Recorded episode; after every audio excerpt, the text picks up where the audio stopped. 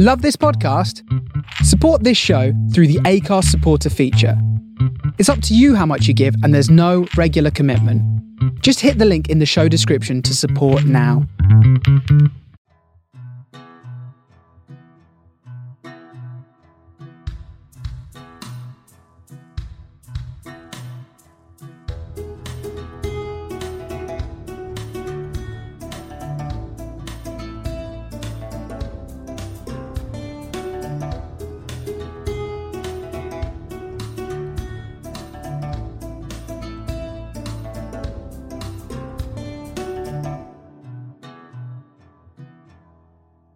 Micah and Cassie had fallen into a pretty solid routine since Cassie had arrived. It was the same rough schedule that they had before Micah had moved out. Cassie would get up far too early in the morning and go and do her morning exercises while Micah lazed around in bed. They would meet up for breakfast and talk about their plans for the day. They would go their separate ways, meet up again at lunch to catch up with each other, and then disappear until the end of the day. Today was one of the rare days that neither of them had anything going on, nothing to distract them from each other. So they spent the day in the garden, lounging around next to the pool and just talking. It was something that Micah had definitely missed in the time that he'd been away. Being able to talk about nothing of consequence, just easy talking about whatever came to his mind at the time. He could do it with Lynn and Kaylin, of course, but there was something different about doing it with his mum, something sweeter something that made his heart light up in a way that no one else could. With everyone else, he felt bad about his incessant need to fill every silence with his chattering. But he knew his mother was fine with hearing him talk for however long as he needed to talk for. The conversation had, like it had often done over the last couple of days, turned to Hiroki, about their memories, it often resulted in talking about happy times, trying to honour his memory through happiness, but today. For some reason, today Micah was feeling something much less upbeat. Do you think he'd be mad at me? he asked quietly after a few moments of silence. Cassie turned to look at him, watching him for a second. Micah swore that he could hear the cogs turning in her brain, but whether she was trying to think of an honest answer or a way to placate him make him feel better, he couldn't tell. I don't think he ever got mad at you, baby boy. Not really.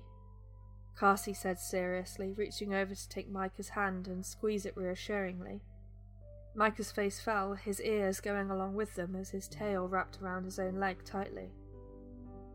He did get mad at me, Mama, he almost whined, wriggling over to sit closer to her. Can you not remember that time when I almost made him leave forever? And the two of you fought, like really fought, and then he left and he didn't come back for a whole year because I made him mad. He said, words getting faster and faster as he got more and more nervous as to what the reply would be.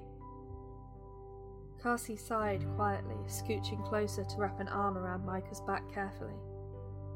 Because you were a teenager, going through the same hormonal problems that all teenagers go through. But Hiroki, I'm not sure if he ever left being a teenager. Even when he died, I'm sure he still had the hormones of one. So, no, I don't think he was mad at you. Not for long, anyway, and yes, it was a year, and yes, it was a long time, but it was the same time that the army made a big push over in the east. He wasn't going to be able to go back for a while. It was unfortunately timed, but it wasn't your fault, baby boy. Micah sighed, leaning his head over onto Cassie's shoulder. He remembered the day easily. Hiroki had been gone longer than he had before. Micah had hit an age where he finally started accepting himself for being him, found a tutor that offered to teach him how to play the lute and the magic that came with it easily. His tutor, he realized, had been more of a father than Hiroki had ever been. Not that Hiroki had ever been his father, he definitely wasn't biologically, and he wasn't by name either, but that didn't stop Micah from pretending, from lying in bed with his mom at night and wondering just how nice it would be. All the times he had dreamt of Hiroki coming home, scooping him up into a hug, kissing his forehead, and telling him he was sorry that he was home for good now and that Micah could call him dad if he really wanted. And then Hiroki would come back and he would stay a few days, and it was nice, sure. He would certainly treat Micah like his own child, bring him back presents and take him for treats, but Micah couldn't help but slowly notice that he did the same for Kaylin and Kaylin's cousins and even Leliana. And then when Maria came along, she was just as spoiled. And slowly he realized that this was just how Hiroki treated everyone. There was nothing at all special about Micah. And then at the end of the week, or the month if they were really lucky, Hiroki would hug his mother and kiss her on the cheek, and he would leave again. Walk off into the garden and teleport out of there with one last display of fireworks, which was meant to distract Micah from him leaving. But then, that one day, that one day Hiroki had knocked on the door and Micah was through with it. He had been gone for six months, six long months, where Micah had come to realize that he didn't need Hiroki. He didn't need a dad. His mom was all that he needed, no one else. Hiroki had been stood outside with the same stupid smile he always had. He was wearing what he called his travelling clothes, a tattered gold doublet over a long flowing skirt, the jewellery on his face seemingly multiplying from visit to visit. The bag slung over his shoulder would have excited Micah when he was younger. There would be presents in there. But now he was older and he couldn't be fucking bought with tiny little trinkets Hiroki had no doubt picked up without a second thought. Who are you? he asked deadpan, and he knew he had got a better at lying, gotten better at the performance of it. A smile spread across Hiroki's face. Sure, he was technically smart, but he could be so fucking dumb as well. He thought this was a game. Well, hello there. I am here to see your mother. Is she in? He teased, both of his ears twitching in a way that made his jewellery chime melodically. She is, Micah said, and saw Hiroki open his mouth to reply before Micah interrupted him. But she doesn't want to see you. Goodbye. And he slammed the door in Hiroki's face. It had started a storm almost instantly. He hadn't technically been lying, Kasi was in, and she had been chuckling throughout their whole charade. Until the door slam closed. Micah! She had almost shouted, and it made him jump in surprise. His mamma never shouted, she never even raised her voice at him. What did you do that for? That wasn't nice. Micah couldn't help it. He backed away from the door, and his mother stood up ears pinning back in pure fear as his tail wrapped around his leg. She had stormed over, passing right beside him to leave the house. In the small amount of time he could see through the door before it swung shut, he could see that Hiroki had already started to leave, heading back along the long, winding path to their house. He caught a glimpse of Kasi following him, calling out his name. They shouted. They argued. It was something that Micah hadn't heard before as he sat in the kitchen with his arms wrapped around his knees, hiding his face. He couldn't hear exact words, but he could hear the anger in them. Could hear one or two phrases pop up, and each one he instantly wished he hadn't. He doesn't love me any more, Kasi. Why should I stay? He is a teenager. Hiroki, he's just as hormonal as you are. I knew this time would come. If you walk away, that's it. There's no coming back. Well, he obviously wants me gone. Hiroki hadn't come back. Not for a year. Kasi had returned a few minutes later, walking back into their house alone and looking at Micah with tears in her eyes. She said nothing as she picked him up pulling him into a hug and burying her face between his horns. They had never spoken about it again. Hiroki ignored it had ever happened when he came back, and the two of them had as well. It was as if it had all been a bad dream that Micah once had. He had almost, almost managed to pass it off as all a bad dream until he had just brought it up and Kasi had seemed to remember it. He took a few deep breaths, leaning into the hand that Kasi was rubbing on his arm. His tail slowly unwrapped from around himself and finally wrapped itself back around Kasi. It was a good sign. It told him that he would be okay, that the panic attack he felt welling up in his chest was already fading. I. Mama? he asked, lifting his head and turning it to look at her.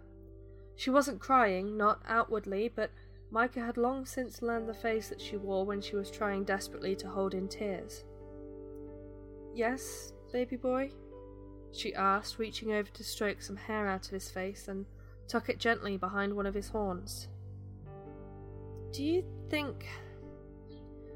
Do you think he knew that I love him? he asked, small and meek, and in that moment he was twelve again, sat in his kitchen with his head in his hands, hearing the two people who meant the most to him in the whole world argue because of him. Of course he did, Kasi replied, and it was instantaneous. There was no time for her to think of what the best thing to say to him would be, and Micah knew that it must have come from the heart. He knew you loved him, and he loved you. Even when he. You know, when he left, it was to give you space. He loved you, and he didn't want to upset you anymore. But for all of his magic and all of his book smarts and all of the times he thought he knew everything, he had a distinct knack of making things so much worse. Micah couldn't help but laugh at that, an ugly laugh that came out half as a sob. Yeah. Yeah, he did do that. They sat in silence for a short while, nothing but the birds' song and the soft chirps of crickets filling the air.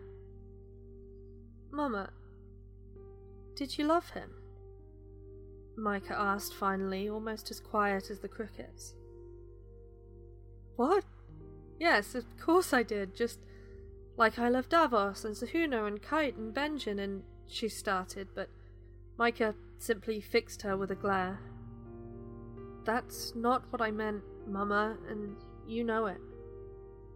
Kasi sighed, looking away from Micah off into the garden, and Micah swore she was looking towards Hiroki's memorial. I did. I fell in love with him before you were born, before I was pregnant with you. And I'm not smart, I know, but I knew he was in love with me, too, she sighed, pulling Micah a little closer. But he. he had always told me. Not me, not specifically pointing me out, but he had always said.